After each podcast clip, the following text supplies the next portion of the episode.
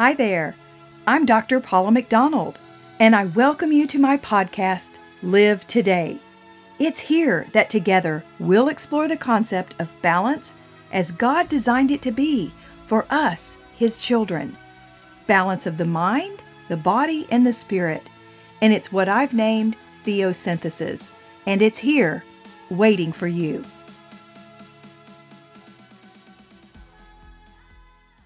Well, here we are at show number 43 Debunking Darwin. And you know, on the last show, we discussed why it is so important to be able to defend your faith. Well, for too long, Christians have truly been just easing along in our faith without having the skill set to logically defend our faith when asked. Our intelligent designer God placed everything on this earth and in this universe with purpose and reason. So you might want to go back and listen to the last podcast about defending your faith because today we're really going to go in and specifically talk about Darwinian evolution. And unfortunately, our schools and universities brought into the Darwin theory of evolution with hook, line, and sinker as if it is fact, and it has been being taught as fact. And what is really truly important to understand is that a theory is just as the name implies it's a theory. Theories are not proven laws and therefore should be taught with an open mind to other thoughts and theories regarding the topic. Well, let's look at what Webster says a theory is a plausible or scientifically acceptable general body or principle of principles offered to explain phenomena. Or it's a hypothesis assumed for the sake of argument or investigation. And thirdly, it's an unproved assumption. And so a scientific law is a statement of an order or relation of phenomenon that is so far is known is invariable under different conditions. I know that's a lot of words right there. But basically, a law is something that can be proven, while a theory suggests a possible scenario. Well, I was a former high school biology teacher, and I can tell you that there is zero additional schools of thought being taught regarding Darwin's theory of evolution. The textbooks are packed with Darwin's theory and are being taught basically as fact, when this theory is a theory and it is not a fact and it cannot be proven because guess what? We weren't there when creation began. and even if, as they say on the evolutionary timeline, that it began millions and millions of years ago, well, none of us were there so it cannot be proven. Well, here in Texas, we have what are called the TEKS, which stands for the Texas Essential Knowledge and Skills. And it states, and I quote, students should know that some questions are outside the realm of science because they deal with phenomena that are not scientifically testable. Well, there you have it. Not scientifically testable. Well, Darwin's theory cannot be tested. And when students are provided with the origins of life, the textbooks are filled with scenarios such as life beginning as molecules that were struck by lightning, thereby causing a chemical reaction from which all of life began. In this oozing pool of slime, the molecules then organized themselves over time, basically millions and millions and millions of years, because they need a lot of time to make their theory work, to become more and more organized. Y'all, I'm sorry, but that just sounds like science fiction, which it is. So it's it's like opening a box of puzzle pieces and expecting that this non living group of puzzle pieces will eventually organize themselves if some outside force zaps them. Well, that doesn't seem very logical, does it? But yet, this is what our children are being taught as fact.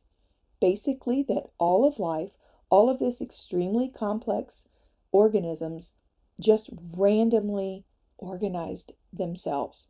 Y'all, I'm just, I'm sorry, I can't, I cannot wrap my brain around that. So, sure, let's throw out a lot of different theories, but while the textbook writers are at it, why not also throw in the theory of intelligent design? Doesn't it make logical sense that something as complex as human life and DNA in the human body was designed specifically using intelligence rather than through some random acts coming out of chaos. Well, I know that the God that I serve is not a God of chaos. He is a God of order and intelligence and design. So my logic says yes. However, children, and this includes college students, are only being offered one theory, and therefore they begin to believe it is the only plausible explanation for life because right their teachers and their professors they they've got to know. So they must be right. So my question is why not present various schools of thought regarding theory and allow our kids to investigate and come to their own conclusions? Let's teach them how to think rather than what to think now there's a concept and did you know that the entire fossil records being presented in schools are not valid and are unsubstantiated? In fact, the fossil records that I was presented when in school were they were and have been thrown out because they were found to be completely falsified. But you know what? That did not get much press, did it? It's like the scientific community said, "Oh, dear, we've been caught. Let's sweep it under the rug." And no one really no one really talked about it. But you guys, that's huge. They were trying to trick us, and they have succeeded in tricking a lot of people. So what are the powers that be? What are they so afraid of? Maybe it's that children will choose to want to know more about an intelligent designer and bring God into a curriculum. Oh, but no, that's a big no no in school, right? However, if one is to be completely open to new schools of thought regarding theory, which we're supposed to be teaching, then all schools of thought should be presented. Well, the problem is our teachers are being taught in universities where only Darwin's theories are elevated as fact. They are given zero training on how to present any other theories when it comes to evolutionary biology. And so I was one of those students in a liberal university here in Texas studying biology. And I could not wrap my brain around accepting what was being crammed down my throat. Seriously. And so, my very best argument that I'm going to share with you that I used while I was in college studying and I continue to use today. And this question or this line of thought continues to stymie even the most ardent of scientific minds. And I'm not doing it to act all smarty pants but I'm saying it and sharing it because it makes sense, you guys. It makes good, logical sense. And we are supposed to ask questions as scientists and use our minds. So here's how my argument went. And you are free to take this and use it as well. And I hope you will, because I think you'll find what I have found is that it leaves most people scratching their heads and be prepared though. It makes a lot of people mad because they don't know how to answer it. And it's because they don't have an answer. So, we know that when we're learning about evolutionary, there is this evolutionary timeline that's used to prove how organisms evolved from a single celled organism into a multi celled organism over millions and millions of years.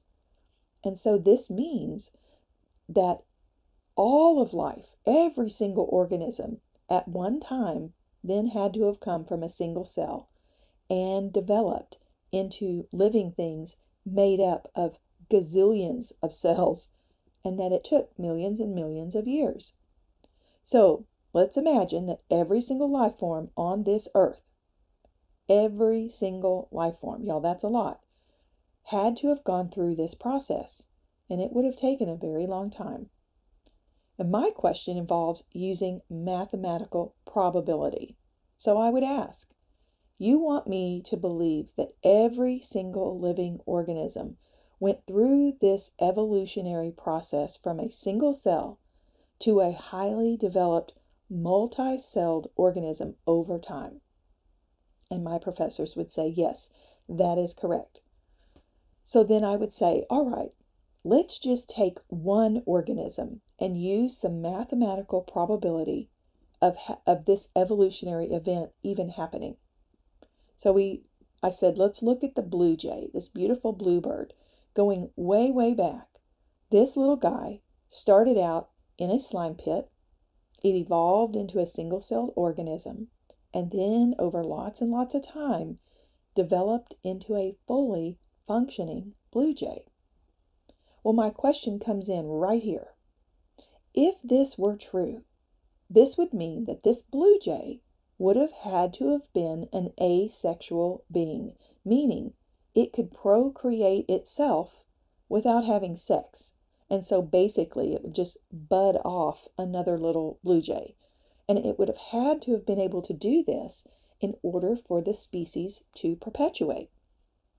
Okay, then, at exactly the same time on the evolutionary timeline, you would have had to have a fully formed male and a fully formed female blue jay evolving simultaneously at the exact time in history, right?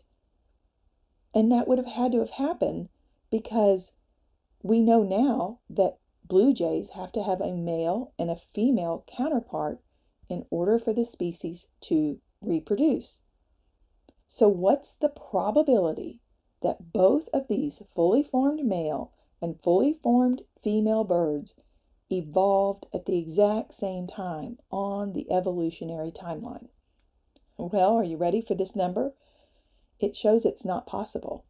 The math shows this to be, be about the probability of 10 to the 800th power. You guys, that's a lot of zeros, and thereby means it's improbable to say the least. And this is for only one species. Think of how many species of birds there are, not to mention the immense variety of all living animals on this earth. And when you put the math to all species developing at the exact time, it does not make logical sense. Well, you never will hear this argument at a university unless a student brings it up, because it means one must now seek another method for how life began. Look into another theory. And because most of those in science have been shamed to even consider an intelligent designer, the hamster wheel of theories continues on and on and on. And that is where I got stuck as a college student. This one line of thinking I could not accept. Even as a teacher of biology, I would provide my students with different schools of thought regarding evolution, and I allowed them to determine which theory they chose to believe. Again, I gave them the various scenarios and allowed them to use their own minds and logic to make conclusions on their own. And so, what is everyone so scared of? Well, those of us who are believers in God know that it is the belief in Him that's the problem. Science has tried to hide God and wipe Him out for centuries, yet He continues to defy man's science, hasn't He? The more sophisticated microscopes have become, the more intricacies we have discovered within living things, the more and more these complexities point to an intelligent designer, God. So let's look at DNA for, an ins- for instance. DNA is a highly organized structure that has a specific alphabet code for every living thing. This alone is very hard to imagine that it just randomly, over millions and millions of years, organized itself into a highly intelligent code of life. Y'all, there is no way. And I believe if Charles Darwin were alive today and were presented with the findings that have been discovered since his time, I no doubt believe that he would throw his own theory into the trash.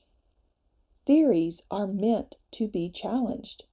And when a theory continues to not make sense, it should be trashed.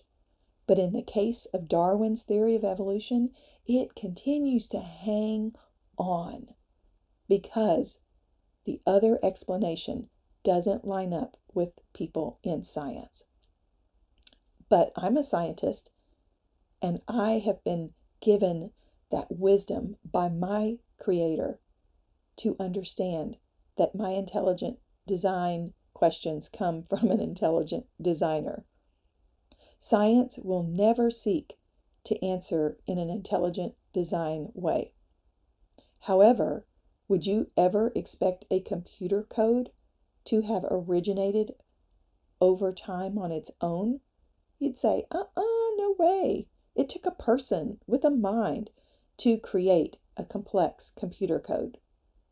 Exactly. And it took an intelligent designer, God, who created the complex code of life in DNA. And I believe it takes more faith to believe in the fact that there is no God when it comes to the origin of species than it does to believe in our Creator. So, which faith are you going to place your entire trust? The faith of Darwin's theory of evolution? or that we have an intelligent designer named God who is the creator of all things.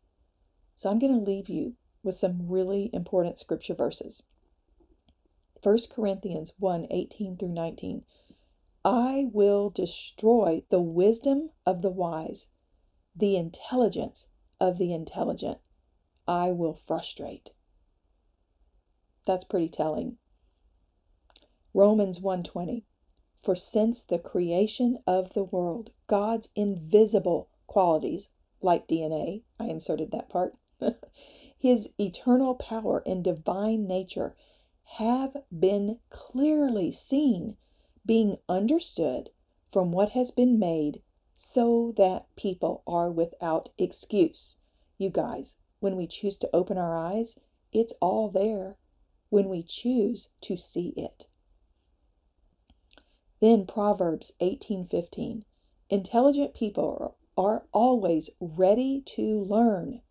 Their ears are open for knowledge. And there we have it, folks, right there. Intelligent people are ready to learn, and their ears are open for knowledge. And that means those who close their minds to any other theory are not using their intelligence.